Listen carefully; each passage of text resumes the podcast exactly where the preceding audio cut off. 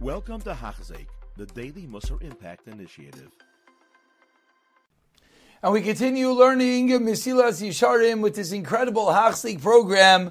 We're in the middle of the 22nd chapter, learning how to be kaina, the way of acquiring anava. And we pick it up from page 472 in the ArtScroll Mesilas Yesharim, in which the Ramchal continues and lists, lists us, as he does in many chapters, the mafside, that which can detract from anava. Says the Ramchal, Ach mafside amide azais, the factors that detract from this midah is the abundance, is the satiation in this world. Unfortunately, this is very difficult for many of us, as this is the world of plenty, Baruch Hashem, an incredible world. But we have to understand that it comes at a cost. Says Ramchal, the Svia, the Taiva, is the abundance, the satiation, brings one away from anava.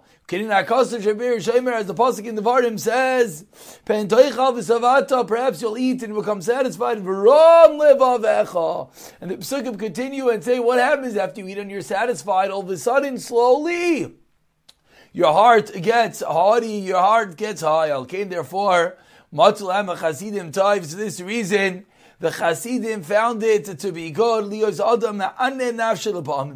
to deprive yourself that there are times you don't need everything, to not to have each and every need that one thinks he needs. Laman, for what reason? Hashbil Yitzer Agaiva, to slowly to pull away, to suppress the Yitzer, the need, the desire for a for everything, for haughtiness. That what strengthens this? It's strengthened through the excess, through too much materialism. As the Gemara in Brachas teaches us, Ein Ari Noyem, a lion does not roar kupa shel teven from a box of straw. Ella kupa shel basar. And how many times are we that lion that we roar from all that excess, all that basar, etc. Continues the Ramchal. How do we fix this? Baroish Kol Mavsidim at the front of all the impediments, of all the Mavsidim, all that pulls one away from another, who has sichlos, umiyat adeya amitos, is the ignorance, and as well, the lack of Torah, the not being filled with Torah. Where does Gaiva go? One who's a sachal, one who's ignorant, one who's not filled with Torah. Amru teach the Chachamim in Sanhedrin, Simin legasa ruach aniyas. What's a simin? What's a sign for haughtiness? One who's an ani, one who's a poor, poor in Torah. V'chein Amru says the Zayar, simin del yada klum shabaychi, in addition one knows nothing, is shabaychi when he praises himself. Amroi, says the Gemara Bava Metzia, Isra belagena kish kish. Karye, a single coin in a pitcher makes a lot of noise. So on with that coin, what happens? It makes a lot of noise, and it's because the vessel is empty. Amru says the Medrash. They asked the non-fruit bearing trees, why are you make so much noise? It's sway in the wind. Amru, the trees responded,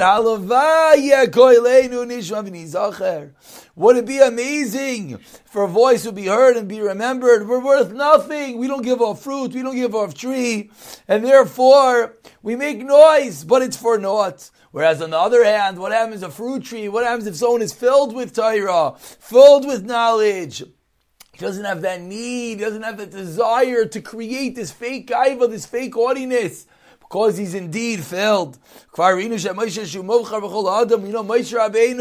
the choice is the greatest of all mankind, who anav mikol adam, because when one has, when one is filled, when one has Torah, he doesn't have this fake need. We'll pick up from here in the next year. You have been listening to a shiur by Hachzeik. If you have been impacted, please share with others. For the daily share, please visit Hachzeik.com or call 516 600 8080.